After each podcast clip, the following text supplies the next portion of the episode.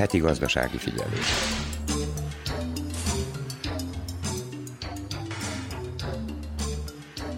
A múlt héten másfél százalékra emelte az alapkamatot a jegybank figyelembe véve a pénzügyi történéseket. Ez kihatással lehet a hitelek drágulására is, vagyis a kamatok emelkedésére. Az árfolyamot továbbra is alacsonyan tartják, alig emelkedett 20 parát az elmúlt két hónapban. Hegedűs Erika köszönti a heti gazdasági figyelő hallgatóit. Szerbiát közvetlenül nem érintik a kőolajra vonatkozó Európai Uniós szankciók, ugyanis az ország és a Nyugat-Balkán lekerült a kőolaj import tilalmát tartalmazó szankciók listájáról. Ez azt jelenti, hogy továbbra is az Adriai csatornán keresztül, tehát az Adria kőolajvezetéken kapjuk a kőolajszállítást. Némileg csökkent az üzemanyag ára Szerbiában, az eurodízel literje 196 dinár 40 parába, míg a 95-ös benzini 174 dinár 20 parába kerül péntektől. A szerb kormány egyébként meghosszabbította az üzemanyag árakra vonatkozó korlátozást, így az április 30-áig lesz érvényben. Műsorunkban azonban nem ezzel foglalkozunk. Az ünnepekre való tekintettel a heti gazdasági figyelőben olyan kézműveseket kerestünk fel, akik húsvéti díszeket, tárgyakat, kellékeket készítenek. A fogyasztóvédelmi mellékletben a termékek szavatosságáról, az úgynevezett garanciáról beszél a szakember. A vállalkozói mellékletben gáz, fűtés, napképészeti technikával foglalkozó szentai vállalkozást mutatunk be. Az idegenforgalmi mellékletben a vajdasági épített örökségről szóló sorozatunkban ezúttal az entai kis zsinagógába kalauzoljuk hallgatóinkat. Ennyi a kínálatból. Ha felkeltettük érdeklődésüket, tartsanak velünk. A munkatársak Nagy Emília, Konya Kovács Otília, Tódi Anna, Verica Poljákovics, valamint Daniel Slimak és Mila Mihnyák nevében tartalmas időtöltést kívánok.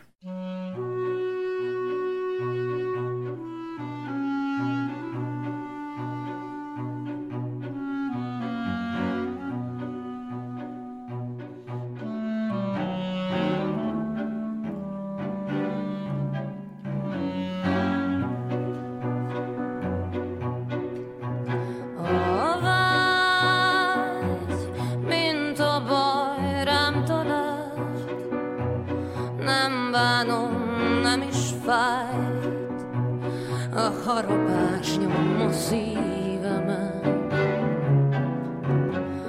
A vágy, tárt karú zuhanás, itt vagyok, hogy látvalás, ha összetörsz, én nem szégyelem, csak vágy,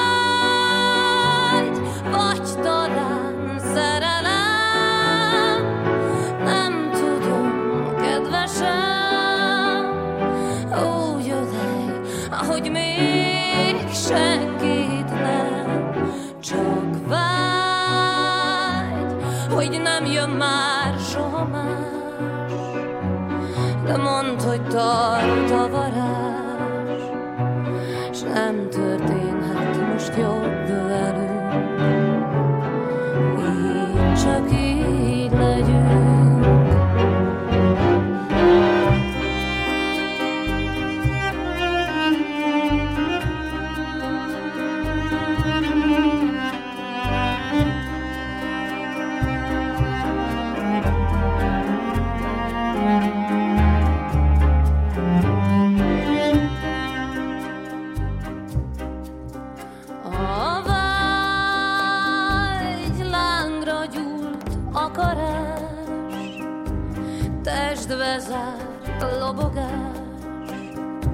csak azt tud élni, aki égni mer.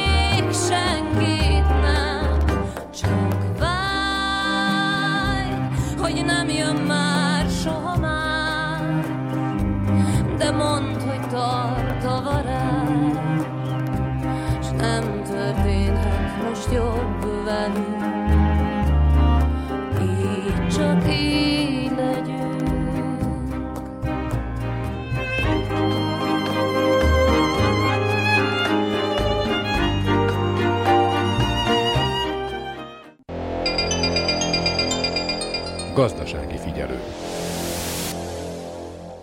Az ünnepre való tekintettel olyan kézműveseket kerestünk fel, akik húsvéti díszeket, tárgyakat és kellékeket készítenek. Arról érdeklődtünk, hogy miért foglalkoznak ezzel, és hogyan találják fel magukat. A húsvéti kellékek díszei közül talán a leggyakoribb és legjelképesebb a tojás. Szinte minden ünnepi asztalon ott van valamilyen formában. A nagybecskereki Tóth Glembaklára készített már csipke, majd drótos tojást, most pedig patkolt tojást. Konya Kovács Otília kérdezte legújabb foglalkozásáról. Már amikor elkezdtem a drótos tojás technikájával foglalkozni, én már akkor kacsingattam a tojáspatkolás felé, de úgy gondoltam, hogy a kihívásokat egyessével fogom majd teljesíteni, és így kezdtem el elsőnek a csipkézést, a drótozást, majd most legutoljára fogtam hozzá a tojáspatkoláshoz. Annyit el tudnék talán árulni arról, hogy én élőben még nem láttam patkolt tojást, így vagyok a drótos tojással is, csak is a saját munkámat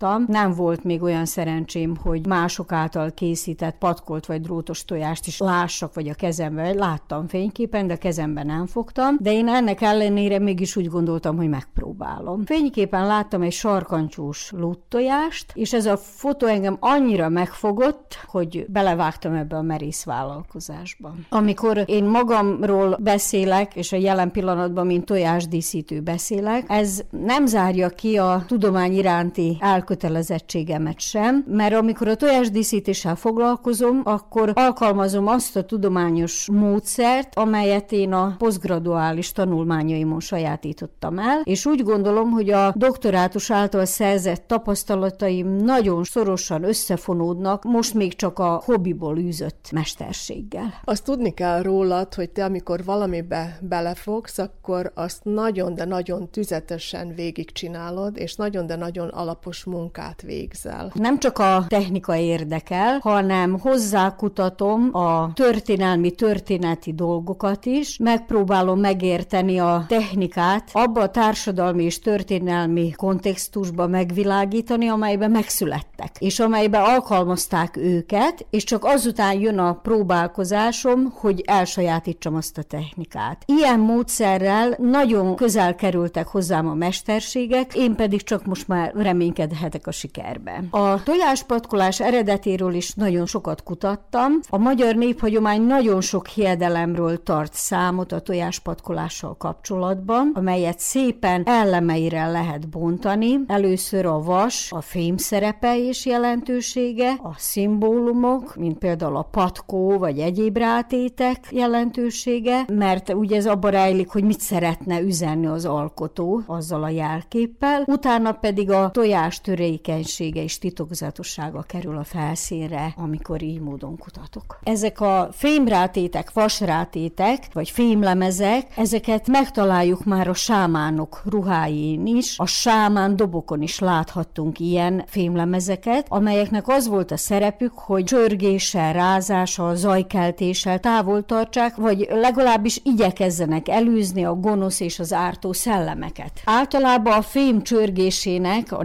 néphagyományban mágikus erőt tulajdonítottak ősidők óta. Ide tartozik például a csörgőpénz, a vaspénzhez fűződő számtalan babona. Mi felénk is megtalálunk egy jó néhányat belőle, de például talán legelterjedtebb, hogy új holdkor pénzt kell csörgetni, és ahogyan telik a hold, a babona úgy állítja, hogy szaporodik a pénzünk is, de valamikor nagyon régen a kisdet feje alá is apró pénzt tett tettek, hogy távol tartsa a rossz szellemeket, tehát nem papírpénzt és nem nagy pénzt, mint manapság, hanem csörgőpénzt, tehát népies nyelvén vaspénzről van szó, de apró pénzt, csörgőpénzt dobunk a kútba, tehát fémpénzt, vaspénzt, hogy szerencsét hozzon, tehát szökőkútba, vagy ilyen különböző vizes területen. De az elhunyt zsebébe is csörgőpénzt szoktak rakni, hogy legyen mivel a révészt kifizetni, amelyik átviszi a túloldalra. Csörgőpénzhez, vaspénz pénzhez fűződik a népi vallásosság által bevett szokás is, miszerint Pádovai Szent Antal is csak az apró pénzt fogadja el, ha könyörgünk a megsegítésére. Nagyon régi szokáshoz tartozik, és nem menjünk most csak maradjunk a muzsiai területünkön, szülőfalunkba. A muzsiai lakodalmak alkalmával a vacsora elfogyasztása után a szakácsnők, fazikak, fedők és tepsik kolompolásával, lármázásával, csörgésével vonulnak az ifjú pár elé, jelezve azt, hogy ezzel is előzik a gonosz szellemeket a fiatal pár közös élete elől. Tehát számos ilyen hiedelmet találunk a néphagyományba, amely természetesen csak gazdagítja azt a világot, amelyben mi a jelen pillanatban élünk. Azután, hogy visszakerekedjek egy kicsit az emberekhez, a kutatások szerint a mesterek, tehát a kovácsok, akik tűzzel és vassal dolgoztak, ezeket az embereket mágikus erővel rendelkező embereknek tekintették, és a legtöbb kultúrában úgy is lehet mondani, hogy egyfajta félelem és tisztelet övezte őket, mert az, amit ők a tűz mellett a vassal és azzal a kalapálással alkottak, az tisztelet és természetesen félelem is övezte, tehát tiszteletet igényelt a felhasználójától. És a patkóról mit tudunk? A patkóhoz is fűződik számos gyönyörű hiedelem szokás. Nagy szerepet kapott a hiedelemvilágban. Az egyszerű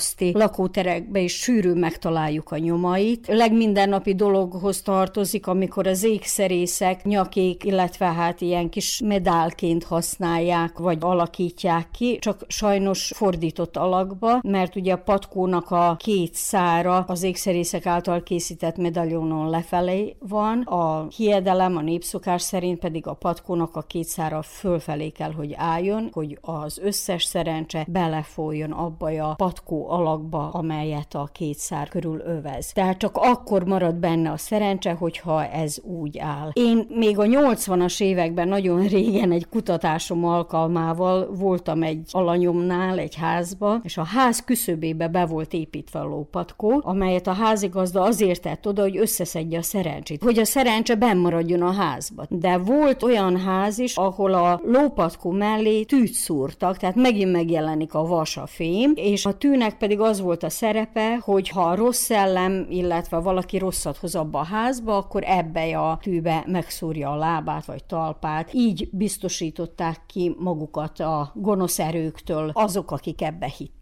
Ezek az elemek, a vas, a fém, a patkó és a törékeny tojás ötvözete adta a patkolt tojást, illetve még vasal tojásnak is megtaláltam az elnevezést. Valamikor nagyon régen a kovácsmesterek záróvizsgájaként szolgált a tojáspatkolás. Aki kovácsinasnak szegült, az úgy tudta bebizonyítani, hogy elsajátította a kovácsmesterség minden csinyát, binyát, hogy megpatkolt egy tojást. De nem csak patkót raktak ezekre a tojásokra, hanem egyéb alakzatokat is készítettek, például címereket, aztán a kovácsmester néha saját magát is kikalapált a fém alakzatba, és rátette a tojásra, jelezve azt, hogy itt értékes, ügyes, szakavatott mester dolgozik. Vannak alakzatok, rátétek, amelyek földműves szerszámokat jelképeznek, virágokat, tulipánt, vagy rózsát, vagy rozmaringot, de azt is lehet mondani, hogy szinte szinte mindenki kedve szerint díszítette ezeket a tojásokat. Természetesen igazi hungarikum a patkó a tojáson, ezzel csak a magyar nyelvterületen találkozhatunk. Ha én jól tudom, hogy anyaországban is csak két-három tojás patkoló maradt. Itt Vajdaságban, Szerbiában pedig én vagyok az egyetlen. Én erre nagyon büszke vagyok, mert a legutóbbi zentai zsűrizésen két hagyományos mestertermék minősítést kaptam a patkolt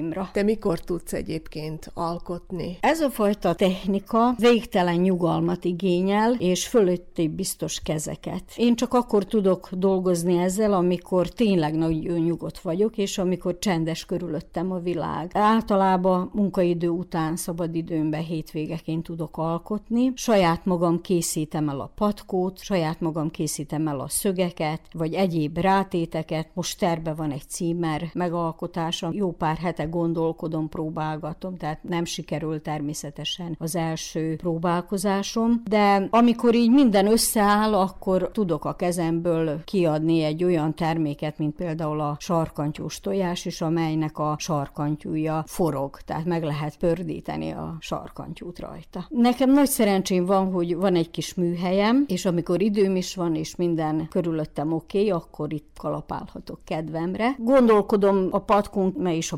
pántokon kívül más magyar motivumokról is, de majd ez a jövő titka lesz, hogy hogyan fog sikerülni készül egy patkolt tojás. Ez egy libatojás, amelyre most elkészítettem előzetesen a patkót, és itt megjelölöm egy ceruzával ezt a pontot. Ezt valamikor régen tűvel fúrták ki ezt a lyukat, de én használok egy ilyen kis kézi fúrót, amely használata sokkal könnyebb és sokkal biztosabban tudok vele dolgozni.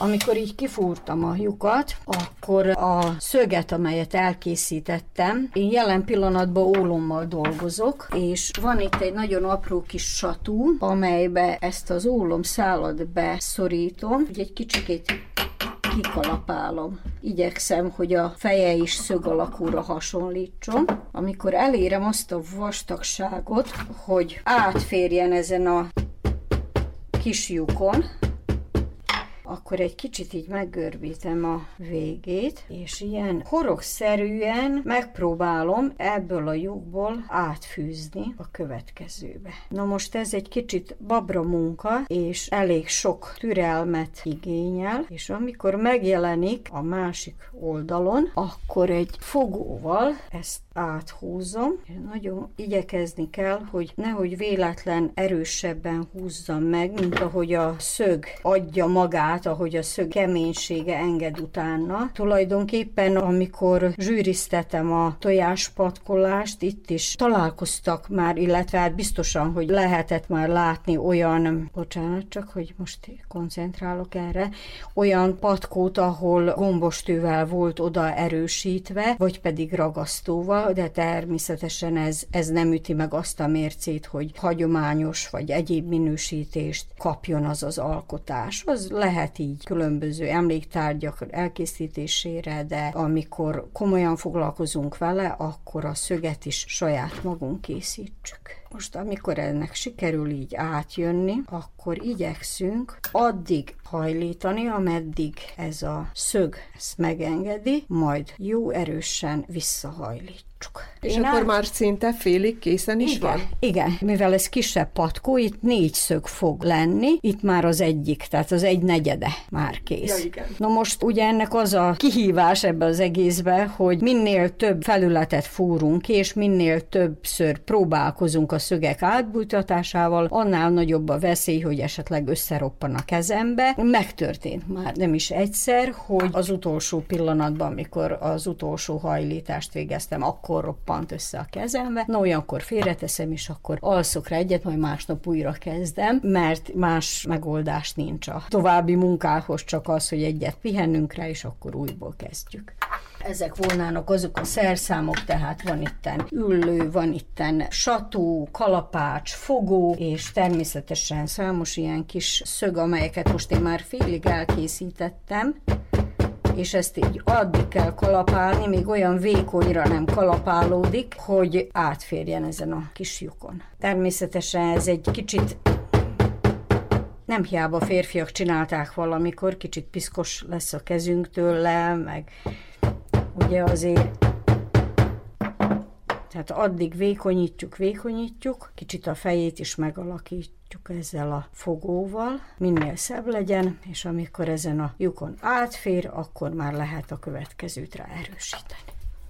A pacséri Laki Elvira hobbi szinten foglalkozik tojásfestéssel és himzéssel, minden alkalommal megméretteti magát a Mirken, ahonnan kiváló eredményekkel tér haza. A tojások eladása húsvét előtt csupán kiegészítő keresetet jelent, emellett ugyanis állandó munkahelye van. Nagy Emília kérdezte. Mikor határozta el, hogy tojás festéssel fog foglalkozni, és honnan jött az az ötlet? 2007 tájékán kezdtem el a tojásokat festegetni. Kezdetben tempera volt a színező anyagom, aztán későbbi évek folyamán rájöttem, hogy az akrilfesték sokkal szebben fed, szebb a fénye, sejmesebb fénye. Kezdetben csak a tojások közül a tyúk tojásokat használtam, aztán rájöttem, hogy a kasta tojásnak olyan sejmes, sima a felülete, azon sokkal szebben fekszik a minta is. 2007-es években vettem részt először a Mirken, a matyó mintás tojásaimmal, ami fekete alapon színes minta, nagyon szépet mutat, nagy sikerrel, első helyezést kaptam, most visszatérve megint arra, hogy kezdetben a tojásvesztés az úgy volt, hogy hobbi szinten kezdtem el. Aztán úgy gondolkoztam, hogy mit is érhetnek az én tojásaim. Van-e nekik értékük, mármint úgy, hogy mennyit érnek. És ezért vettem részt a Mirken, hogy megmérettessem a tojásaimat, hogy a többi tojás között milyen helyezést tudnak elérni. És miért pont a tojásfestés? Lehetett volna sok minden, tehát hogyha kézművességgel szeretett volna foglalkozni, sok minden más is lehetett volna. Akkor tájt egy nagyon kedves kolléganőm, Vankó Basalenke, tanárnő, olyan szép tojásokat készített, és az ő kezek közül, amik kikerültek, azok csodálatosak voltak. És akkor én is szerettem volna azt megtanulni. És akkor kezdetben olyan, hogy nem igazán éreztem, hogy ezek valami értékesek. És akkor a tanárnőnek, amikor valamit elkészítettem, megmutattam, akkor a tanárnő azt, hogy jó, persze, nagyon jó, tehát hogy bátorított, hogy igenis érdemes foglalkozni vele. És akkor olyan jó esőérzés, amikor most mai napig is, amikor visszajelez, hogy elvirám, kialakult a saját stílusod, ez annyira te színvilágod, olyan Igazi te vagy. Akkor mondhatjuk, hogy 15 év kellett ahhoz, hogy kialakuljon? Hát 10-től több. 10 évtől több kellett. És amit lát kiállításokon máshol, ott tényleg elkülönül, amikor valaki más, mert ugye többen foglalkoznak ilyesmivel. Valószínű, hogy mindenkinek megvan a saját kézjegye. Csipke tojásokat 2012-ben kezdtem el készíteni. Javarészt a hímzés világból merítem a mintákat annyira szép mintáink vannak, magyaros motivumok, akkor azok a régi slingelt terítők, akkor például így érdekes húsvéttájékán minden, tehát akár egy vaskapuba látok mintát. Vagy egy ruházati darabnak a csipke betétje, hogy hú, ezt tojáson is meg lehetne valósítani. És mindig valami újat, minden évben valami újat próbálok, keresgetem, feszegetem a határokat, hogy meddig lehet elmenni, hogy meg mit lehet még újat bevonni. Próbálkoztam például az ilyen műkörmös zselével is, meg ezeket a csilibili csillámokat is beötvözni a, ragasztani a tojásra, hogy mit mutat. Most ugye húsvét előtt beszélgettünk, de azért elmondhatjuk, hogy van itt egy elég kemény holszezon is, tehát amint vége a húsvétnak, akkor mi történik a tojásokkal? Hát amik megmaradnak tojások, azok szépen dobozba kerülnek, és várják a következő évet, ha nem ér őket baleset. Mert megtörtént, amikor a drága cicusom lerántott egy kosarat, 43 tojást összetört. Mennyi idő mondjuk kihímezni úgymond egy ilyen tojást? A tojás kidészítési ideje az nagyon sokat függ attól, hogy a minta mennyire bonyolult. Tehát van, amikor egy óra hosszától akár négy-öt óra hosszát is igénybe vehet. Most libatojásról beszélek, normális, tehát vagy az a nagyobb libatojás, mert azért libatojások között is van az a 10-12 cent, és meg van olyan 18 centi hosszú is. Tehát vannak olyan tényleg olyan őrült nagy libatojások. Nyilván akkor az árkategória is úgy alakul a tojás nagyságától, meg a munka hosszúságától függően. Hát általában a, a csipke tojásokat azok egy, egy árba szoktam adni. Most per pillanat az én 500 dinárján árulom őket. Tavaly is ennyi volt. A munkafolyamat. Írjuk le akkor, aki nem tudja elképzelni, hogy ez hogy történik, onnantól kezdve, hogy megveszi a tojást. Vagy hozzájutok a tojáshoz, okay. mert igen, tehát a, bekerül a tojás az udvarba. Na akkor megy az, hogy átmosom őket, tehát folyékony súrolószer, hogy azok fehérek legyenek.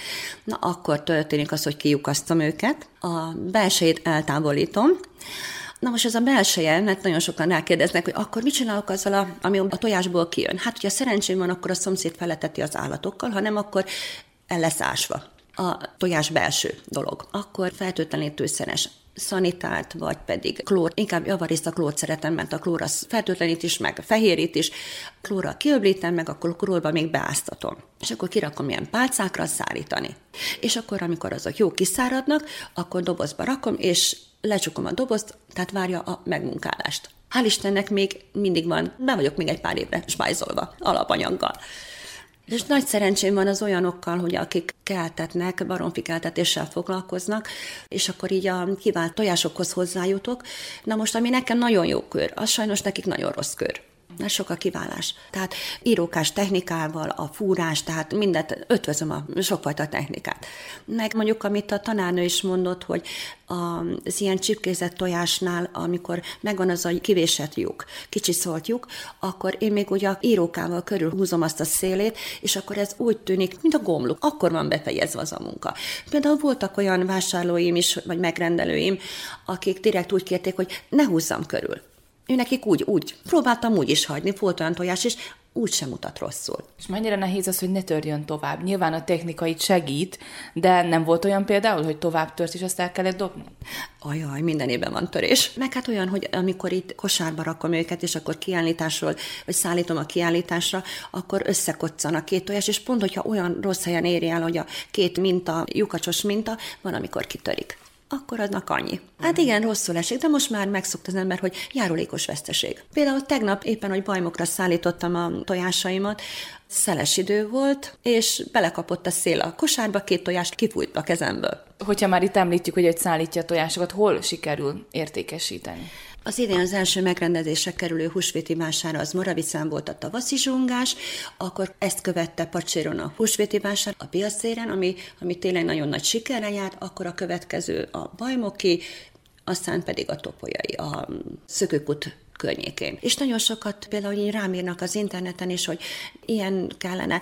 Tavaly például ugye érdekes dolog volt, amikor hajnal kettő és három óra között adtam el tojást, én még dolgoztam, rám írt a régi osztálytársnőm, és akkor ugye elbeszélgettünk, és úgy bekerikázta a képen, hogy ő neki melyik kellene, tehát nagyon sok segítséget nyújt a világháló is az értékesítésben. A jelenleg kialakult helyzet, ugye nagyon bizonytalan a gazdasági helyzetünk, mennyire engedik meg most az emberek maguknak, hogy egy ilyen, hát mondhatjuk, hogy luxus terméket vásároljanak, mert igazából az ember saját maga is megveheti a tojást, vesz egy 5 dináros vagy 10 dináros, nem is tudom, piros festéket, befesti és, és felteszi a fára. De ez, amit maga készít, ez egy igényesebb dolog. Mennyire engedik most meg ezt maguknak az emberek? Javarészt olyan vásárlóim vannak, akik viszik őket külföldre.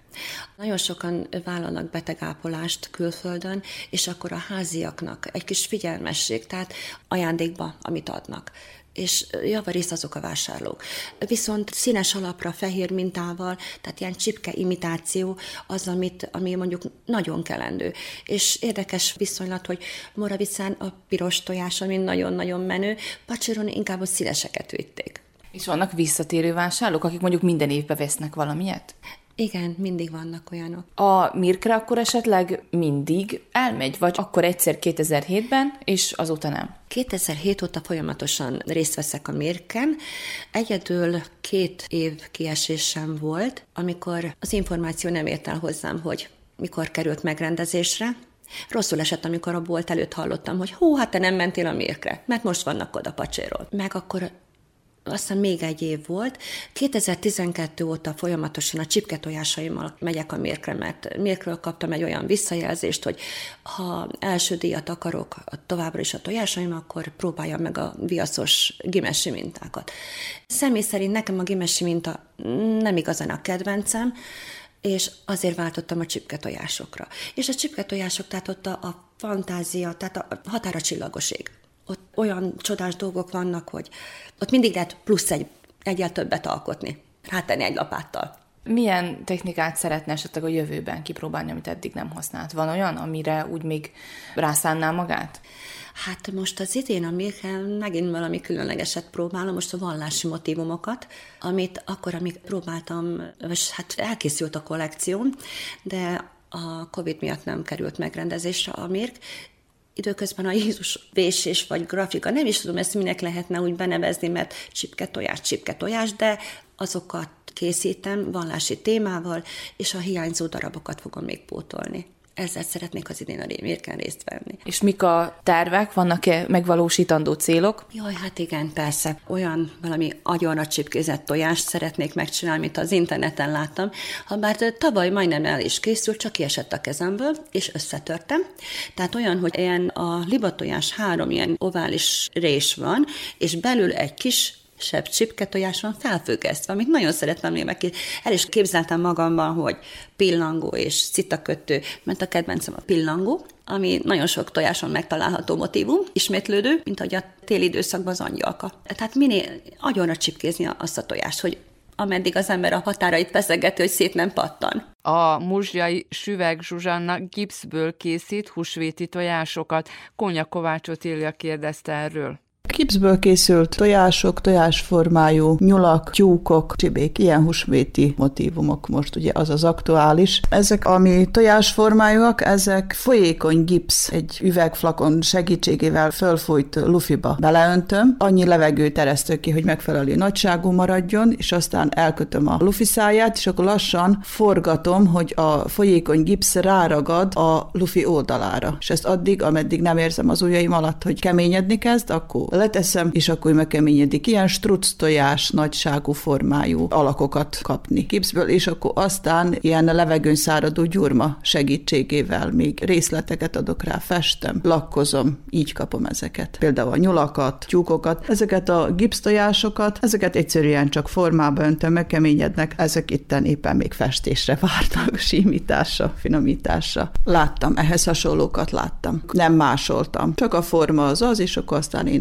itthon, ugye ahogy tetszik, vagy ahogy éppen mondjuk rá a színbe illik valami tárgyhoz, vagy az szerint festem ilyen kis tetszetős díszekre. Ezeket kinek szánod? Ezek éppen most, amik idáig készültek, ez mind családban maradt. Ilyenkor húsvétra ugye nagyon szép ajándék is ez, úgyhogy nincs is annyi idő mondjuk éppen, hogy annyit készítsek, hogy eladásra is. Ugye a munka mellett, meg a házi munka mellett nagyon kevés idő marad erre, az ilyesmire. Mennyi munka van? Egy-egy, tegyük föl most, amit láttam kint, amivel éppen foglalatoskodsz egy nyúllal. Kettő egyformát még kérésre se tudnák csinálni, mivel hogy ugye nem sablonnal készülnek, ezért mind más, nem lehet pontosan eltalálni se a színit, se a formáját, hogy egyforma legyen. Mennyi idő? Hát mondjuk rá száradása, alakítgatása, négy-öt nap, talán még egy hét is úgy. És akkor aztán mire végleg kiszárad, akkor még egy plusz hetet szállni kell rá, ugye, hogy ez teljesen kiszáradjon a gipsz. Te akkor ezt már időben elkezdted, ugye? Készülve a húsvéti ünnepekre. Így igaz. Ahogy ahogy fejeztem a karácsonyi és újévi dekorációkat, úgy kezdtem aztán a húsvétiakat. Igen, úgyhogy hónapok óta ez már tart nálam. És akkor mi minden kerül még így a dekoráció közé? Tehát a tojások, amelyek ugye itt is vannak előttünk, és várnak ugye a festésre, milyen festést kapnak például ezek a tojások? Ezek éppen öreg arany színűek lesznek, de akármilyen festéköt lehet ugye ide használni hozzájuk, vagy éppen dekupázs, a szalvetta technika, az is nagyon szép, ha fehérre fessük, és akkor szalvetta technikával aztán lelagozzuk. Vannak itt sokféle minden, ami a ház körül található, vagy éppen amire ráfut az ember, azt kihasználhatja. Mégis melyeket alkotod a legszívesebben? Az ilyen nagyobb dísztárgyakat, vagy a kisebb ilyen nyuszikat, csibéket? A nagyobbakat. Minden esetre a nagyobbakat ottan több lehetőség van a díszítésre, ugye, és könnyebb a megmunkálása. Milyenek a visszajelzések? Nagyon tetszetősnek mondják. Úgy látom, hogy szívesen fogadják. Ebben az is a jó, hogy utána, ha el is múlik a húsvét, ezeket a tárgyakat, dísztárgyakat el lehet rakni egy következő alkalomra. Így igaz, ezek tartósak mind. Van-e még valami, amit esetleg így a napokban próbálsz megalkotni? Egyáltalán keresed az újabbnál újabb lehetőségeket, ötleteket? Valahogy úgy látom, hogy nem is én keresem, mert engem találnak. Mindig valami új ötlet adódik, nem tudom, mindig valami újat látok. Most még éppen a varott húsvéti nyulakkal, azokkal próbálkoztam, és úgy látom, hogy azok is egészen jó sikerült sikerültek. Ezek ruhaanyagból készültek. Igen, ruhaanyag, kárpit maradvány, és akkor az arcuk mondjuk kézzel festett, akrilfestékkel. Ide szintén lehet kombinálni a levegőn száradó gyurma, kis apró részleteket. Ezt a kettőt kombináltam mondjuk éppen ezeknél a varott nyulaknál, húsvéti díszeknél. Ezeket hova lehet szánni, ezeket a díszeket? Mert ezek nem is olyan aprócska nyuszik, hanem nagyobbak. Ezeket pont mint ajtókopogtató. Ezeket úgy csináltam, de lehet itten párnákat, vagy talán egyszerű faldíszeket így készíteni. Én konkrétan most ilyen kopogtató formákba vartam őket. Más esetleg, ami a kezed alól kikerül így az elkövetkező időszakban? Azon talán nem is gondolkodtam. Most jön majd a nyár, hát valami nyári motivumú, esetleg olyan valami irányba gondolom, de hát most még kimondottan a húsvétiakra vagyok összpontosítva. Az előzetes beszélgetésben említetted a malacokat. Ez is egy jó téma lesz nálad? Igen, minden formájú és színű kis malacokat most valahogy ilyen ötletem hogy kismalacokat csináljak. Igaz, ez is már évekkel ezelőtt édesanyámtól kaptam Temesváról ilyen formájú kismalacokat, kerámia kismalacokat, és ehhez hasonlókat gondoltam mostan majd próbálni csinálni. Miért épp a malac? Nem tudom, talán így, mint régi emlék. Most ugye a nyúl, csibe, kakas, tyúk, tehát akkor így az állatok azok, amelyek ilyen jó ötleteket hoznak elő? Igen, most valahogy így alakult a helyzet, nem tervezve, de valahogy így alakult, hogy most éppen ez a kis házi állatok, ezek adták az ötleteket a Temerini Kovács házaspár saját kreatív ötleteit megvalósítva indított vállalkozást. Cégükben elsősorban dekorációs elemeket készítenek fából.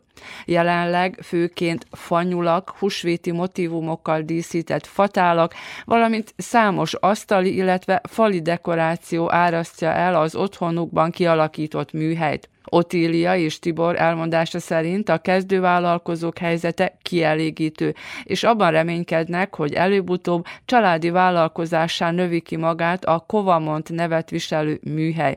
Tóth Diana beszélgetett velük. Temerini Kovács házaspárnál járunk, akiknél így húsvét idején, az ünnepet megelőzően elárasztották a házat a húsvéti dekorációk. Különböző dekorációs elemek készülnek, elsősorban fából. Az érdekelne, hogy a vállalkozásotok beindításánál mi volt a kiinduló ötlet, és mióta foglalkoztok dekorációs elemek készítésével? Két évvel ezelőtt jött az ötlet, hogy szeretnék valamilyen dekorációs dolgokkal foglalkozni, és akkor született meg a döntés, hogy akkor veszünk egy CNC gépet, és elkezdjük gyártani a különféle gyerekszoba dekorációkat, bármilyen ünnepi dekorációkat, ez volt a kiinduló pont. A korona kellős közepén meg is valósult, megérkezett a gép, amit rendeltünk, és akkor kezdődött az ötlet, szedés, gyűjtés, a tanulás, tanulás, a gép kezelése, a programba való rajzolás, stb. Így indult. Mik voltak a legelső termékek, amiket készítettetek? A legelső termékeink azok lámpák voltak gyerekszobában, különböző alakzatokban, különösen felhő alakokat készítettünk, gyártottunk. Ezzel indultunk. Aztán folytattuk a nevek, feliratok, nevek készítésével gyerekszobákba, születésnapi dekorációként. Amikor megérkezett a gép, akkor mi következett? Volt előzetes tudásotok arról, hogy hogyan is kell ezt majd kezelni, és mi mindent lehet megvalósítani a segítségével? Hát mivel járatos voltam a fémes szakmába, ez is egy olyan hasonló gép. Sokat küzdöttünk ugye a rajzolással, meg a szoftveres része volt a, a munkának, az volt az a, az a kihívás. Ugye mivel le voltunk zárva, más, más lehetőség nem volt, csak tanulni. Úgyhogy azon átléptünk. Hát persze, ugye volt voltak sikertelen darabok is, sok kísérlet, de hát végül is megy. Fémes munkáktól eltérően most a fa az, ami az a elsődleges alapanyag. Ezt hogyan választjátok meg, és mi bizonyult a, a leghasznosabbnak, illetve a legmegfelelőbb alapanyagnak? Többnyire bükkfát használunk, deszka formájában nyersanyagként megvásárolom, és akkor aztán ugye a vásárló, amit kér, ahogy kéri, úgy előkészítjük. A második anyag, ami legjobban megy, az a, az MDF, vagy a Mediapán, talán ahogy ismerik az emberek, az ugye különféle vastagságba, formába. Műanyagot használunk keveset, többnyire a vásárló határozza meg, hogy miből mit szeretne, mekkorát, és akkor úgy esetleg fölkínálunk ötleteket, megoldásokat, és akkor közösen valahogy összehozzuk. Milyen kérésekkel fordulnak hozzátok a leggyakrabban? Mi az, ami a legnépszerűbb? Gondolom így ünnepek előtt a húsvéti motivumok és különböző dekorációs elemek. Igen, ünnepek táján mindig az aktuális ünnep ünnepi dekoráció az aktuális, most éppen a nyuszik, karácsonykor a szarvasok, a fenyőfák, a fenyőtálak, bár, vagy csillagformába, bármilyen formába, ami a karácsonyhoz kötődik, de fordulnak hozzánk nagyon-nagyon sokféle kéréssel, amit nagyon szeretünk, hogy amikor a vásárlónak van ötlete, elképzelése, akkor mi azt megvalósítjuk. Vannak kihívások, voltak, vannak, de örömmel nézünk elébe. Ünnepek közötti időszakban kérnek dekorációs dolgokat gyerekszobába, fali órákat, névre szóló, éremtartókat, különböző céges táblákat készítettünk már, meg nagyon-nagyon sok mindent, ami már eszembe se jut minden. Volt-e olyan, ami, ami kihívást jelentett, és olyan emlékezetes maradt, mint megrendelés? Ugye rengeteg egyedi dolgot csinálunk, végülis majdnem mind egyedi, tehát nincs sorozatgyártás, és maga módján mindegyik munka ugye egy kihívás. Kiegészítőket nagyon sokat készítek virágüzleteknek, amit később föl tudnak használni, vagy tovább díszíteni. Készítettünk már nagyon sok fiókba rekeszt, ami megkönnyíti a háziasszonynak a, az evőeszközök elrendezését. Nem mellékes az sem, hogy milyen folyamaton kell átesnie egy-egy terméknek, mire a, mire a megrendelő kezébe kerül. Hát a rendelés nagy részét feleségem veszi föl, ők beszélik meg a részleteket a, a kuncsaftal, vagy a vevővel. Én vagyok megbízva a kivitelezésre, vagy a rajzolás, milyen anyag, mekkora, hogy legyen, és akkor aztán ugye megint csak visszakerül a feleségemhez, és ő fejezi be, ugye a festése, a finom kézi munkán, és akkor aztán megint csak ő van a vevővel kontaktban. Hogyan jutnak el hozzátok a, a megrendelések? Minden vállalkozás esetében fontos a, a, a reklám, és hát ugye a, a, a végeredmény, azaz az értékesítés. Ez hogyan történik? Ami a marketinges részét illeti a munkának, az többnyire neten zajlik. Korszerű digitális világban élünk, de hát jönnek felajánlásra is, hallották telefonszám, fölhívnak bennünket, hogy mink vagyunk azok, mink csinálunk ilyet, persze, akkor eljön, küld képet, és akkor aztán szájról szájra megy. De a munkák nagy része az az internetről jön, vagyis online. Igen, egyelőre még nem piacozunk, nem mentünk semmi ilyen vásárra, mivel hogy hobbi szinten indult az egész. Vannak megrendelések, nekünk is vannak elképzeléseink, még további ötleteink, de viszont legjobban szeretünk rendelésre dolgozni. Mit mondanátok arról, hogy a kezdő vállalkozók, illetve azok, akik új fába vágják a, a fejszéjüket, milyen helyzetben vannak manapság? Van elég piac a termékekre például? Én úgy gondolom, hogy van. Bátran bele lehet fogni. Igaz, hobbi szinten indult, de mindig van rendelés, csúran cseppen, ahogy mondják. Én nagyon remélem, hogy, hogy ez egy igaz igazi családi vállalkozássá fog, fogja kinőni magát, mivel lányunk ő képzőművészeti gimnáziumot fejez be, segít, ami a kreatív dolgokat illeti. A fiunk ő végzős, nyolcadik osztályt végzi, ő CNC szakra megy tovább, úgyhogy remélem, hogy ez egy igazi családi vállalkozás lesz. A muzsjai Kószó Rozália különböző varrott tárgyakat készít húsvétra, Gónya Kovács Otília faggatta hobbiáról mióta nyugdíjba eljöttem, nagyon sok szabadidőm volt, és akkor nem is tudtam, hogy mihön kezdjek, és akkor néztem az interneten az ilyen dolgokat, dísztárgyakat, és akkor kapcsoltam, hát miért csinálnák én ilyesmit, és akkor hozzáfogtam, levettem az internetről a mintákat, átrajzoltam, kartonra kivágtam, a kellékekből ragasztót használok, filcet, és ezeket a kellékeket a könyvkereskedésbe és a kínai üzletben nagy választékba bebírom szerezni. Na persze vannak olyan dolgok is mondjuk rá kiüresített dobozok, azokat behúzom filccel, kidíszítem virágokkal, és mondhatom, hogy nagyon-nagyon jó keletje van. Megosztottam a barátnőkkel, volt munkatársakkal, és akkor elkezdtek érkezni a dicséretek, a rendelések, és már úgy voltam, hogy jaj, este is volt, hogy 11 órakor rám írtak, hogy lehet 10 piros fülű nyuszit rendelni. Persze, hogy lehet. És akkor másnap már alig vártam, hogy megviradjon. Mondtam a férjemnek, nekem rendelésem van, te leszel ma a szakács. Bele is egyezett, úgyhogy én nekiütem, kipakoltam a kellékeket, és szépen dolgoztam. Mikor megcsináltam, mind a tízet sorba raktam, és akkor gyönyörködtem benne, hogy jaj, milyen szép, milyen szépen sikerült. És ez olyan jó érzés, olyan örömmel csináltam, és olyan elégedett voltam, kitöltöttem a napot is, és akkor olyan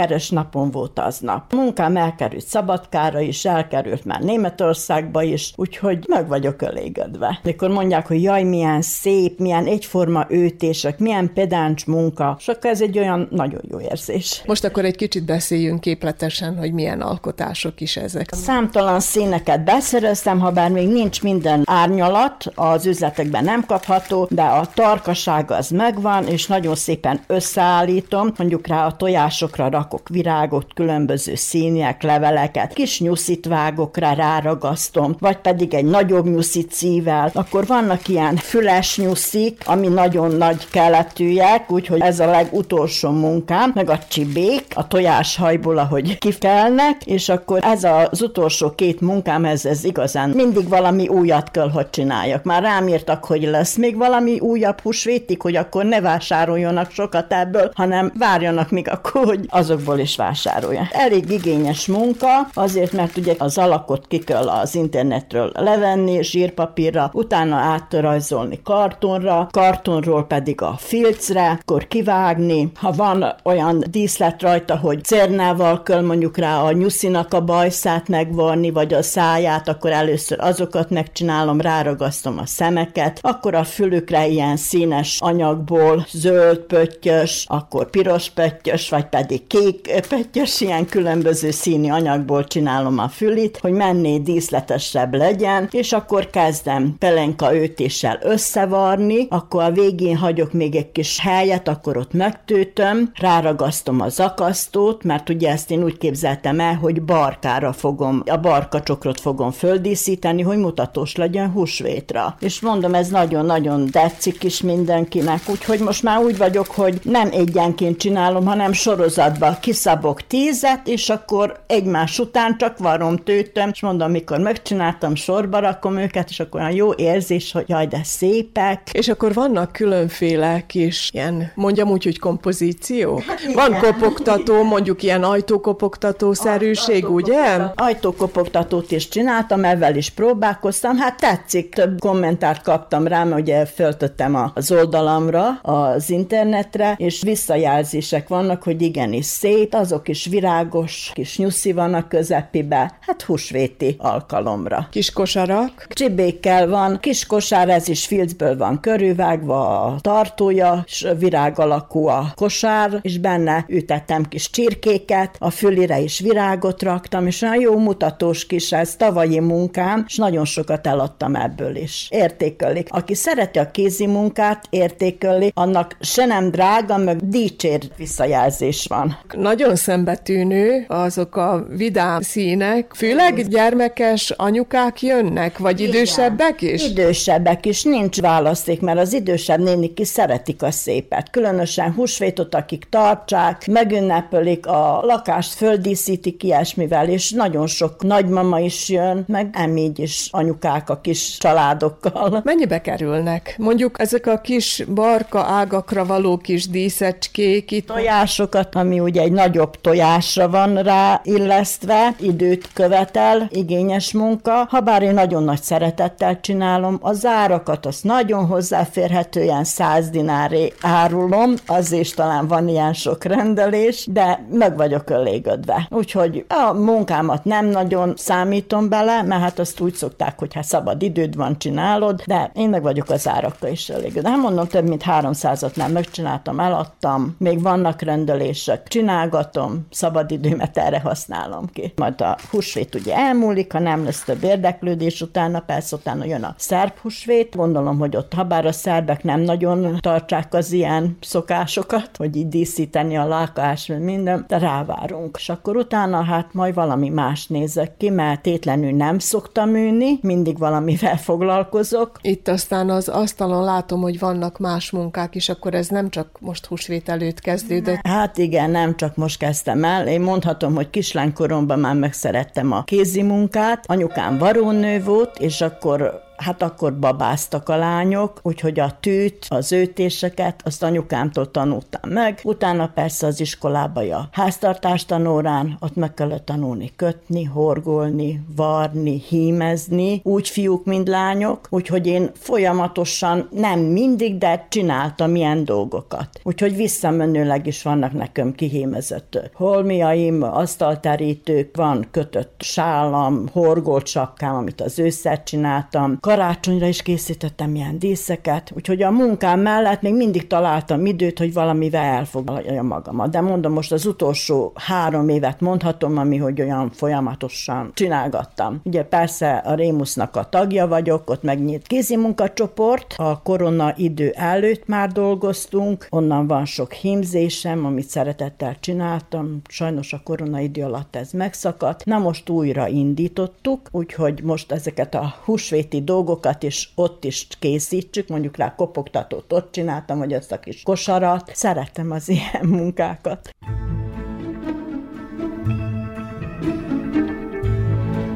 Tudatos vásárló Fogyasztóvédelmi percek az Újvidéki Rádióban, a Zentai Fogyasztóvédelmi Központ támogatásával.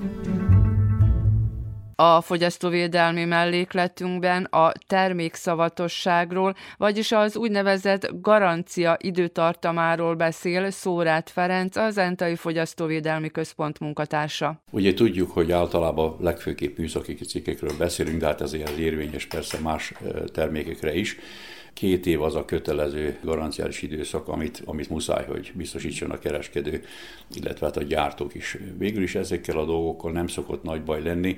Én hangsúlyozni szeretném azért, hogy a garancia, mint olyan, az nagyon fontos dokumentum a vásárláskor, és ott nem lényeges annyira, de utólag otthon nagyon részletesen olvassuk el, mert hogy ott bizonyos dolgok le vannak rögzítve, és többek között ugye megvan, hogy milyen alapon érvényes az a garancia, mire vonatkozik, mire nem esetleg. Ugye tudjuk, hogy a fizikai sérüléseket nem veszik figyelembe, hiszen azt akkor kell érvényesíteni, amikor átveszünk egy járút. A lényeg az, hogy a elolvasáskor tudjuk pontosan, hogy mire van jogunk.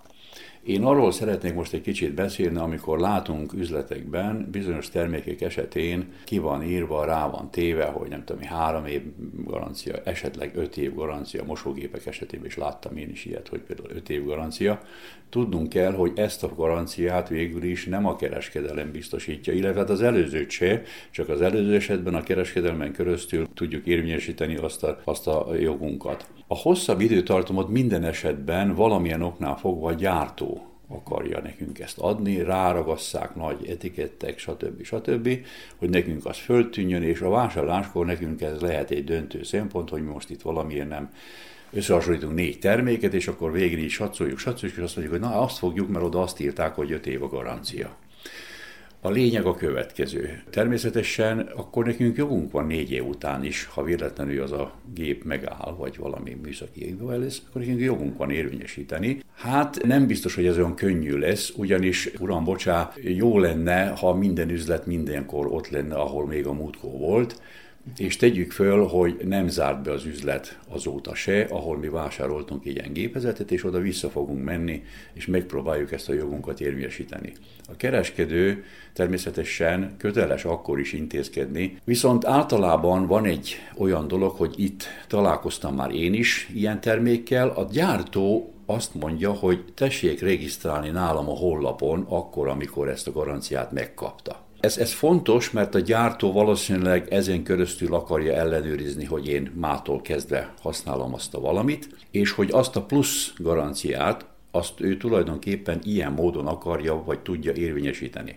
Na most, hogyha nem régi példa volt hasonló, hogy a vásárló, hiszen panasszal ért nálunk, hogy a vásárló bement az üzletbe pár év után, és ő szerette volna azt a garanciát érvényesíteni. Az első kérdés az volt a kereskedő részéről, hogy és tetszett regisztrálni a honlapon? Na most, ha nem olvasta el figyelmesen a regisztrál, illetve bocsánat, a garanciát, akkor egyrészt nem is tudhatott róla, kettő, ha el is olvasta és esetleg tényleg tudja, az más kérdés, hogy nem biztos, hogy van rá lehetőség, vagy tudja ezt véghez vinni, vagy segítséget kérni valakitől, aki ezt meg tudja csinálni. Egyébként csak megjegyzem, hogy én is jártam így, hogy az üzletben, amikor vásároltam, de engem figyelmeztettek, hogy mindenképpen regisztráljak, mert hogy öt éves szavatosság van a gépre. Nagyon helyes, a kereskedő nagyon helyesen járt el, és tegyük fel, hogy ezt majdnem mindenki meg is teszi, lehet, hogy egy-két helyen ezt elfelejtik mondani, de ettől függetlenül is jó járt maga, hogy ezt mondták, és ha maga végig tudja ezt csinálni, ezt a folyamatot, nem ördöngi dolog ez, de hát némi jártasság szükséges az interneten, a honlap megnyit a egy regisztrációt lebonyolítani. Na most vagy tudom, vagy nem tudom. Ha nem tudom, esetleg megkérhetem a ismerősömet, a gyerekemet, ha van ez a lehetőség akinek ez a lehetőség semmilyen forrán nincs, vagy nem szeretne vele bíbelődni, akkor megint csak az van, hogy akkor nem biztos, hogy jól döntött, hogy azt a terméket azért vette meg, mert ott azt írták, hogy 5 év a garancia. Fogyasztóvédelmi percek az Újvidéki Rádióban, a Zentai Fogyasztóvédelmi Központ támogatásával. Gazdasági figyelő a vajdasági magyar vállalkozókról szóló sorozatunkban gáz, fűtés, napenergia és gépészeti technikával foglalkozó zentai vállalkozást mutatunk be. Több mint 30 évvel ezelőtt alapították a fűtés technikával foglalkozó céget, majd úttörőként 20 évvel ezelőtt megújuló energiákkal bővítettek.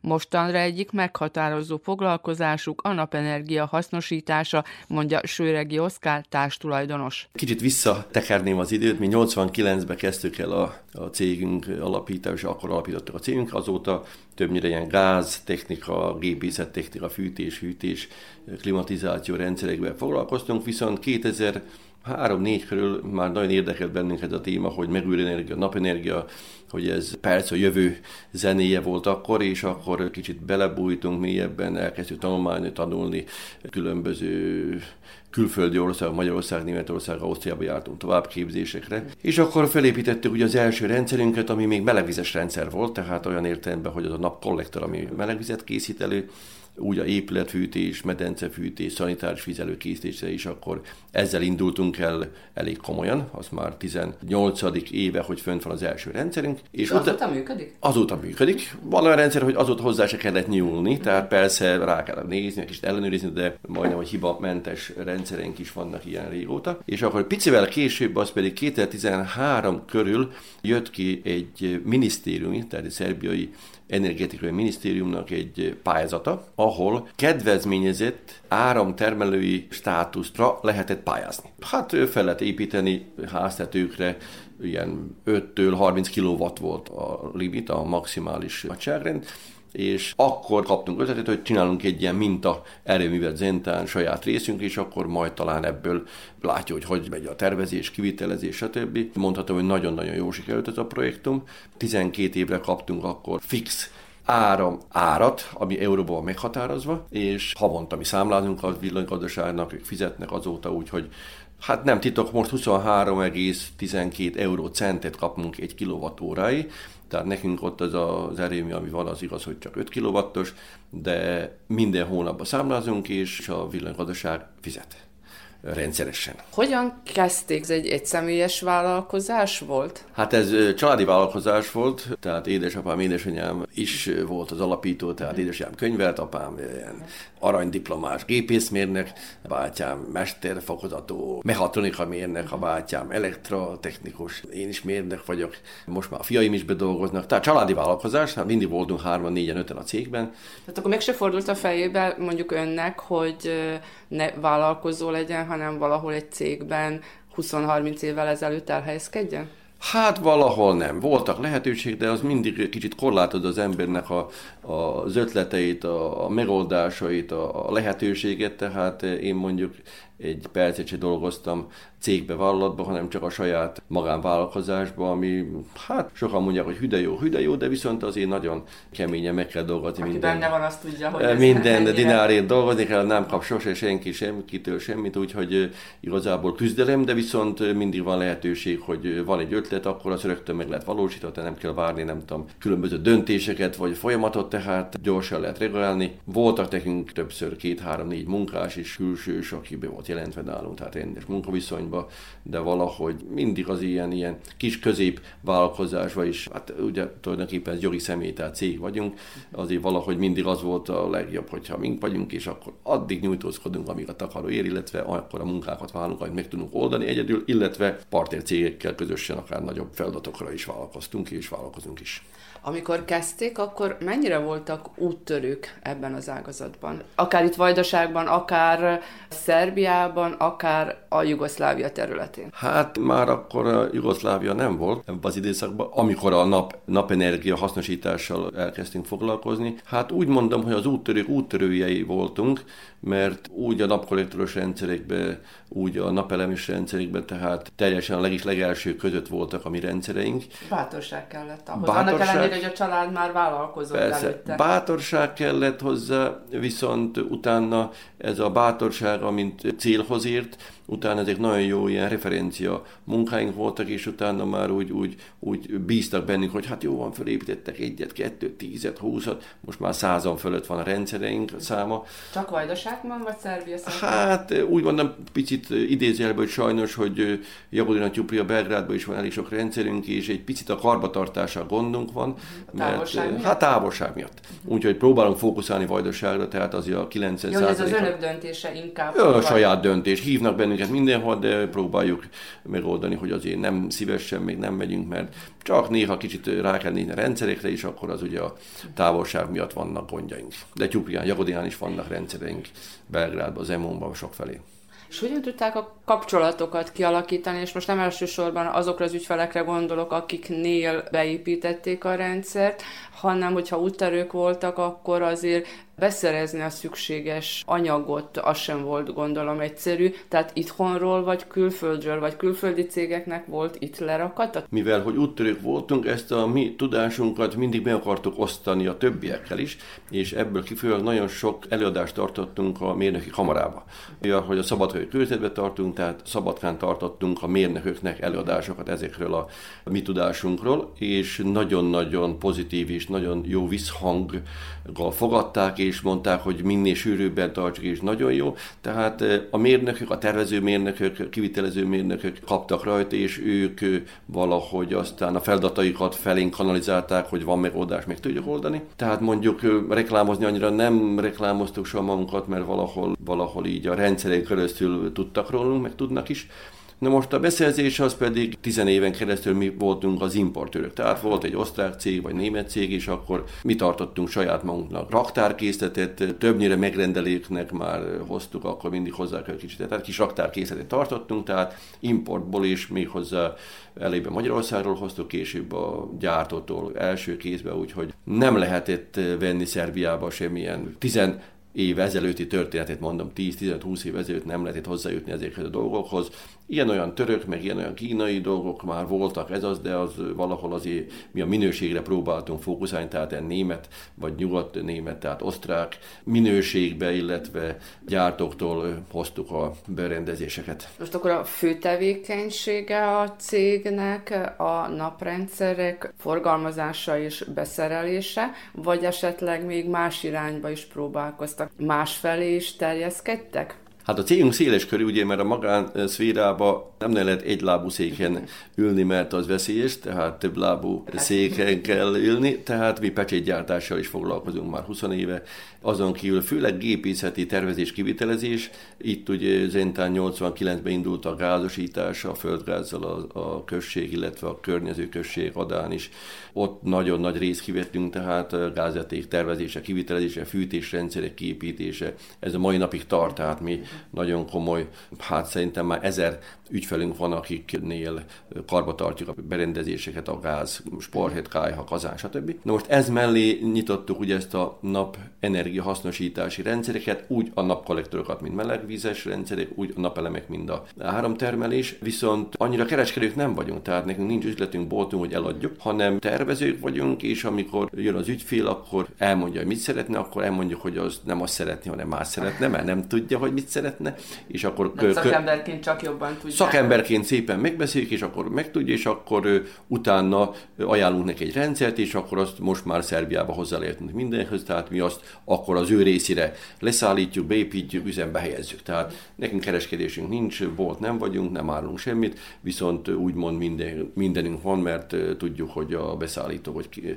kitől mit tudunk megvenni, és utána az ügyfélnek mondják azt, hogy a klúcsú rúki, vagy klúcsú bravo, tehát a konyha készen, tehát üzemképesen át tudjuk adni a rendszert olyan értelemben, hogy az ügyfélnek hát ki kell fizetni, más dolga nincs, és aztán élvezni a napsütésnek a hozadékát. És vállalkozó ágazatban kezdeni esetleg, hogyha most kezdeni a szakmát, és hogy a családban lesz, aki folytatja ezt a vállalkozást. Tehát bármennyire is küzdelmes ez a vállalkozás, azért folytatna? Hát igen, a szüleim nem voltak magánvállalkozók, hanem mind a édesanyám, édesapám is valami cégbe dolgozott, hanem lassan a nyugdíj korhatárt elérték, tehát nyugdíjasként kezdtek, illetve segítettek, illetve alapította édesapám a céget. Tehát már a nyugdíjas éveibe foglalkozott magán szférába, én már oda csöppen döbbentem, hogy úgy kezdtem. Valószínű ugyanígy csinálnám, mert megint csak én nem tudom elképzelni azt, hogy egy bizonyos időtől időig, nem nagy 6-tól 2 8-tól 5-ig, hogy valahol dolgozni, aztán az ember eldobja a szerszámot is, akkor nem tudom mit csinál. Tehát nekünk 24 órán keresztül dolgozunk, szombat, vasárnap, ünnep, karácsony, új év,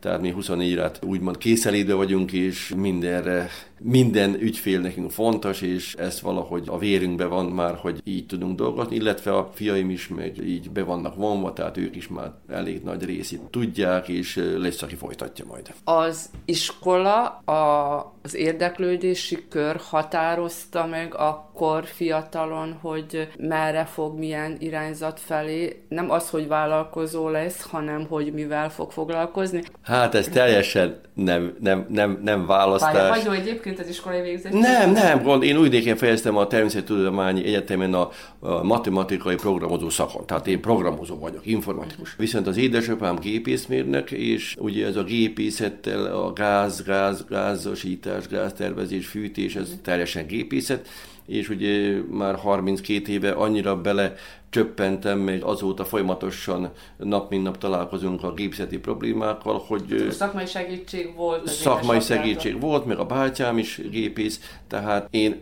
nagy mértékben elsajátítottam nem autodidakta módon, hanem olvasva, tanulva, tehát a végzettségem nem ez, uh-huh. és nem is azért mentem arra, amire mentem, hanem én szerettem az informatikát, a programozást, illetve a matematikát, de hát egy a végzettség, más a, az élet, és akkor aztán hozza, hogy hozza, tehát nem volt fölkészülés, hogy miért, hanem úgy lett, ami lett, valami van, aztán úgy haladunk, amit tudunk csinálni, szeretünk, illetve van rá lehetőség mód. Fölnézünk a napra, és akkor gondolunk egyet, hogy ezzel is lehet foglalkozni. Honnan jött ez az ötlet? Hát a megőrő energiának a felhasználása az mindig egy vonzó téma, gondolom mindenkinek, és most már azért eléggé köznyelvén már ismert ez a dolog, ha bár még mindig nagyon-nagyon sok tévhit van róla. Tehát mindig vonzott bennünket az az ötlet, hogy hú, de jó lenne, stb. Tehát valahol a gáz most nem... Az is részben megújuló. Hát az nem, nem megújuló, mert ugye előbb-utóbb elvész, tehát azt a földből bányásszuk, és, és az tiszta véges. Energia. Tehát az még nem is annyira tiszta, mert annak is van elég nagy ilyen levegőszennyezési tényezője, amikor ugye elhasználjuk. Tehát a napenergia, vagy a víz, vagy a szél, vagy a többi azok a megújuló energiák, de tehát ez egy olyan érdekes téma volt mindörökké, és marad is, csak most már kicsit intenzívebben használja az emberiség, úgymond. Tehát, hogy ez vonzott, mert hát most, ha valaki be akar ruházni, most már egy kicsit el lehet gondolkodni azon, hogy akkor, ha valaki nulláról indul, épít egy új házat, na most mit tegyen? Kicsit olcsóbb a beruházás, hogyha behúzza a gázt, gázkazán, fűtés, stb. Viszont egy elég jó hőpumpával, napenergiás, napenergiás termeléssel, tehát áramterm, fotovoltaikus ilyen napelemeket, ha felszel, nagyobb a beruházás, jó van nagyobb a beruházás, viszont hosszú távon, tehát 10-15 év után megtérül, és utána nagyon független tud lenni a világtól. Most, hogyha valaki picit bizonytalan olyan irányba, hogy mégis mivel fűtsön, vagy milyen energiát használjon, viszont van azért hozzá pénze, és hogy eldöntötte, hogy ilyen irányba fog haladni, és nincs pontos elképzelése, akkor azért meg tudják beszélni, vagy ilyen tanácsot is tudnak adni, hogy akkor most konkrétan ez felelne meg neki? Igen, több ilyen példa is volt, hogy ilyen úgymond dilemmába volt döntés képtelen az ügyfél. Papírra tudjuk vetni az össz matematikát, tehát olyan értelemben, hogy beruházás ennyi, utána ennyi a fogyasztása, éves, 5-10 éves, stb., akkor a másik rendszer, tehát mondjuk egy ilyen megújuló energiából származó energia felhasználását, beruházás ennyi, utána a fenntartás annyi, a megtélés ennyi, és a kettőt össze tudja hasonlítani, és akkor látja mindent, ezt, ezt ki tudjuk számolni, meg tudjuk mutatni az ügyfélnek, hogy mi történik. Aztán persze a beruházás jóval nagyobb, abban a pillanatban. De viszont, ha nézzük a 5-10 év után, pedig már utolérja egyik a másikat. Energiaválság van, tehát ezt, ezt azért tudjuk, hogy rövidesen meg fog drágulni minden, úgy a gáz, úgy a villanyáram, stb. Úgyhogy elgondolkodható is, akinek úgymond egy picit van egy kicsit több tartalék, vagy valamilyen módon beruházni képes, vagy van rá esélye, módja, akkor azért hajlanak afelé, hogy akkor igenis akkor belevágnak egy ilyen komolyabb beruházásba. Hát a, nem is a remény, mert ez nem remény, hanem ez egy pontos, kiszámítható jövő cél megvalósítás érdekében. Utazunk és utazzunk, Vajdaságban és a világban. Az Újvidéki Rádió turisztikai rovata.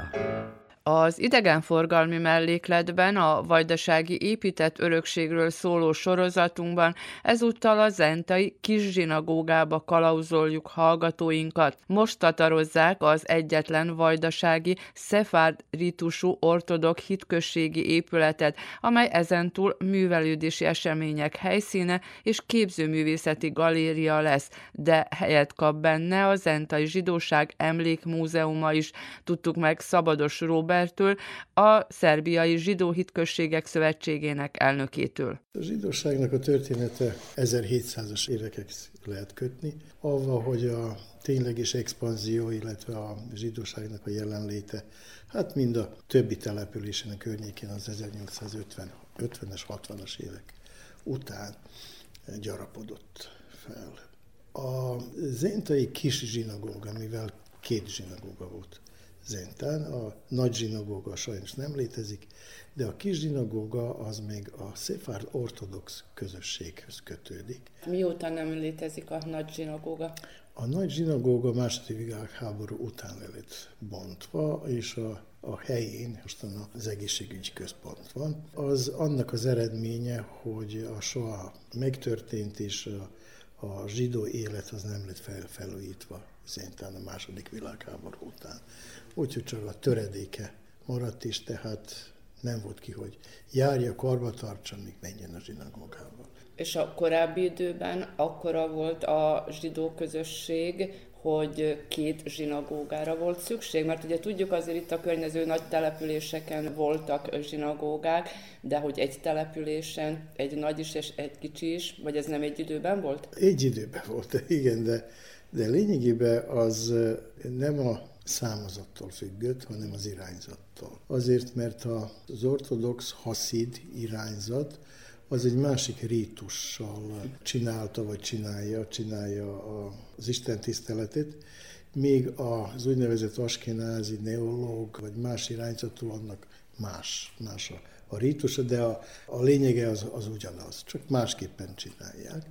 És ez véget volt kettő zsinagóga. A szefard irányzat az a spanyol zsidósághoz kötődik, és azért volt az, az különleges más, más milyen, mind ami az askenázi, illetve a, a keleti zsidóságnak a, a rítusa, megszokott rítusának a, a dinamikája, vagy a mindennapi történései. Azért volt kettő, kettő zsinagóga, és az nem jelentette, hogy ellentétek vannak a, a zsidóság közt ezzel kapcsolatban, hanem egyszerűen ugye mind a kálvinista, vagy, vagy mind a, mind a másik irányzat a protestánsoknál. És hogyan kerültek a zsidók ide a Tisza mentére? Elsősorban most ugye Zentáról beszélünk. Hát lényegében a városok azok mind valamilyen elosztó központok. Zenta a folyó mellett van, és Zenta nyitott a bánáti, bánáti részre, útköröztöződések vannak, és a, a, az észak déli irányzat véget, érdekes volt, nem csak a zsidóságnak. A zsidóság akkor jelentkezik, amikor nagyobb településen megbírja találni az élet körülményeihez illő, illő helyet. Azért, azért jöttek ide, Szabadkára, Adára, környéket említve, vagy Pácstapolyára. Most azután beszélgettünk, hogy ön már másodszor vagy harmadszor megtekintette a felújítási munkálatokat. Én először vagyok itt ebben az épületben, régebbi állapotában kívülről láttam. Hát most nem lehet felismerni az épületet, csak úgy nagyságában az épületet. Az igaz. Mennyire maradtak meg írásos dokumentumok a felújításhoz?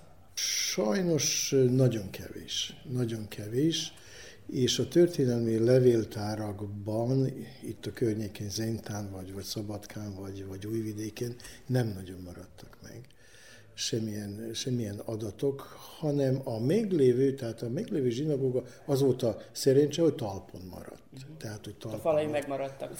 Úgy van, megmaradtak, és hogy a, a központi ima, imatér az meghatározója a, a zsinagógának, a beltér, beltérnek, Avval, hogy amikor elkezdődött a felújítási munkálat, akkor találkoztunk szintén a, a helyszínén a, a Vatai úrral, aki azt mondta, hogy a, a külső kinézéshöz nincsenek semmilyen adatai, és akkor próbálkoztunk, próbálkoztunk beszerezni, megszerezni, és Jeruzsálemból találtunk valamilyen adatokat, de azok nem igazi... Nem tervrajzok voltak? Nem tervrajzok, hanem skicek voltak. Uh-huh de lényegében föl használva a, a kinézet, a külső kinézetnek a felújításával kapcsolatban, és a, a mai nap folyamán, amikor körüljártok az építkezést, akkor igazán meg voltam hatódva, hogy milyen nagy különbség ahhoz, amik másfél éve ezelőtt is, is a mostani állapot közt azért, mert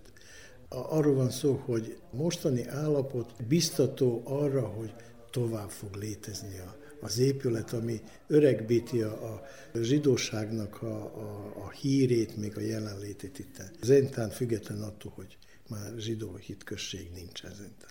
Most az épület ugye ekkora volt, nyilván, hogy a beltere is, a beosztása is hasonló volt, főleg a, ami azt a belső csarnok részt érinti. Volt ugyanúgy, ugye, mint a többi zsinagógában egy karzat is, tehát ez nagyjából ugyanúgy maradt meg? A, a, az emeleti, az emeleti karzat, az a, a körül járható, mostan körül járható karzaton kívül, az, az az új, az az új, a, a régi, a régi csak a, azon a feljövő részen volt. Uh-huh, uh-huh. Tehát, Tehát a bejárati részen. Bejárati részen volt, bejárat fölötti részén, és a, az alsó, az alsó részben még volt úgynevezett bima, tehát ahol ahol a, a rabbi vagy az előimádkozó van, és ahol el van helyezve a Zaron a, a tora, tehát az volt, az, az ami nincsen visszaállítva, ami teljesen normális.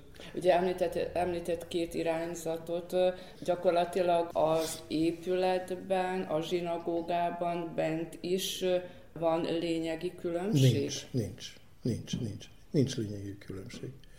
Tehát az, az, hogy hol van az emelvény, ahol az előimádkozó vagy a, vagy a rabbi, rabbi van, az nem jellemző annyira, hogy valami nagy különbség legyen. Van a központi részben van, az általában a Szefard ima rendszerint a, a, az részben még egészen a bejárati ajtónak a másik felén van, tehát a fal mellett van az a, az emelvény, ahol visszafordulnak, és akkor a, a a néphez fordulnak, ha, ha kell. Tórák is lehettek itt akkor biztosan, hogy nyilván? Biztosan volt tóra, biztosan. Azért, mert És a... levéltárban sincs sehol nyoma, hogy esetleg azok hova tűnhettek, vagy hova vitték el esetleg, hogy megmaradjon? Valami, valami említette, Péin Attila említette, hogy a, a Belgrádban lévő zsidó történelmi levéltárban van uh-huh. zentai vonatkozású tora elhelyezve, és lényegében éppen erről beszélgettünk máma, hogy próbáljuk azt a, a zállandó kiállítási term kialakításához visszahozni és, és itten kiállítani. Az épületet körbejártuk, ugye már a külső és a belső messzelésre felújítása az megvan, részemről még csak ilyen apró részletek hiányoznak, amit, ami a befejezésig hiányzik. Mennyire van megelégedve mindenféle mintázattal, ugye nagyon gyönyörű a, például a padlózat, és ugye azt említették, hogy azt nem nálunk gyártották, és hogy megpróbálták eredeti mintát. Cementlapok, igen. igen. Hát van egy érdekes, érdekes mese a szabadkai zsidó zsinagóga felújításához kapcsolatos dolog, amely szintén a, a cementlapokkal van. Uh-huh. Azért, azért, mert ottan is föl lettek véve a, a zajáról, föl, föl lettek véve a, a cementlapok... Ugye itt most padlófűtés lesz, igen, van. Szabadkán is hm. padlófűtés lesz, letéve, és amikor vissza akarták tenni, akkor összeszámolták, és, és lássák, hogy pótolni kell a, a, a cementlapokat.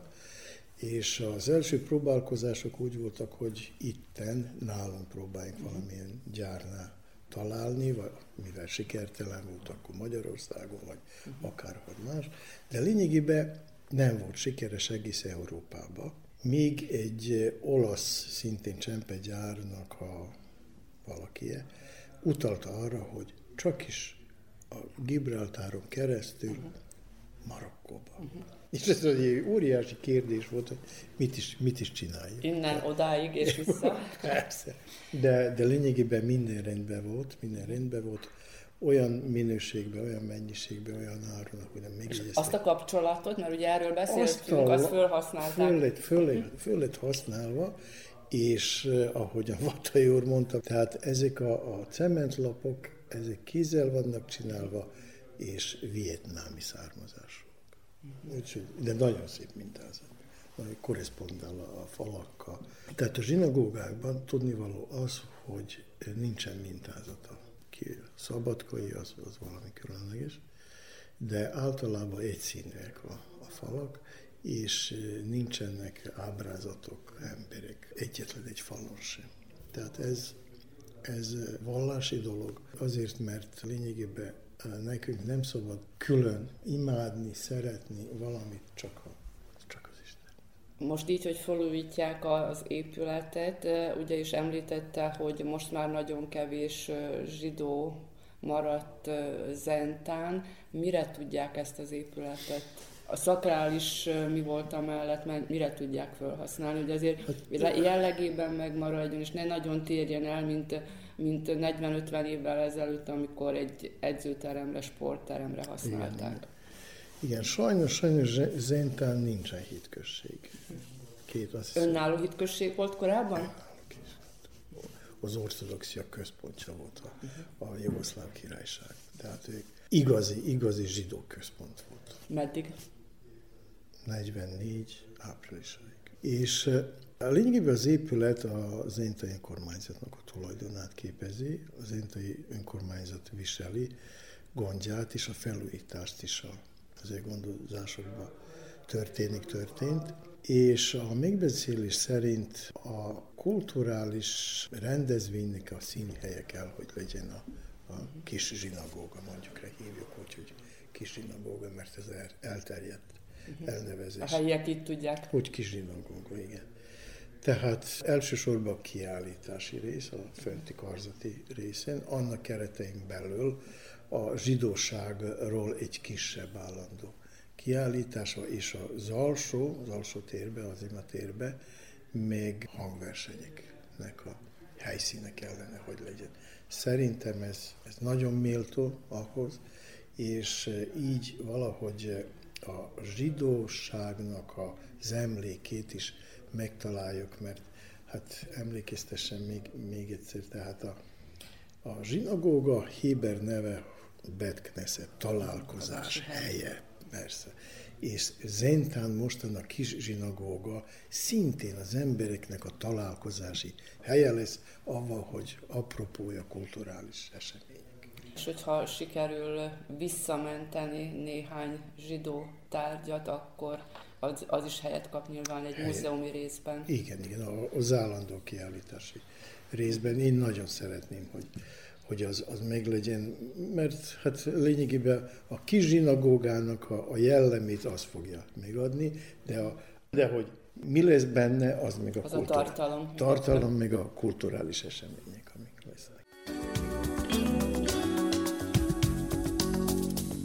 Az Újvidéki Rádió heti gazdasági figyelőjét hallgatták, amelyben az ünnepekre való tekintettel olyan kézműveseket kerestünk fel, akik húsvéti díszeket, tárgyakat, kellékeket készítenek. A fogyasztóvédelmi mellékletben a termékek szavatosságáról, vagyis az úgynevezett garanciáról beszélt a szakember.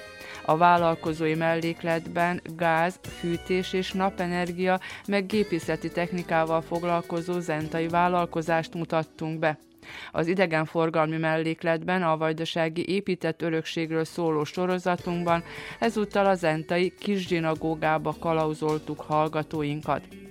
A munkatársak Nagy Emília, Konya Kovács Ocília, Tóth Diana, Verica Polyákovics és Daniel Slimák nevében Hegedűs Erika köszöni meg hallgatóink figyelmét. A heti gazdasági figyelővel a jövő héten a szokásos időben kedden délelőtt a 10 és az esti ismétlésben a 8 órai hírek után jelentkezünk. Műsorunk visszahallgatható közben az rtv.rs.hu honlapon a heti gazdasági figyelő cím alatt. Mit leszünk, remélem önök is.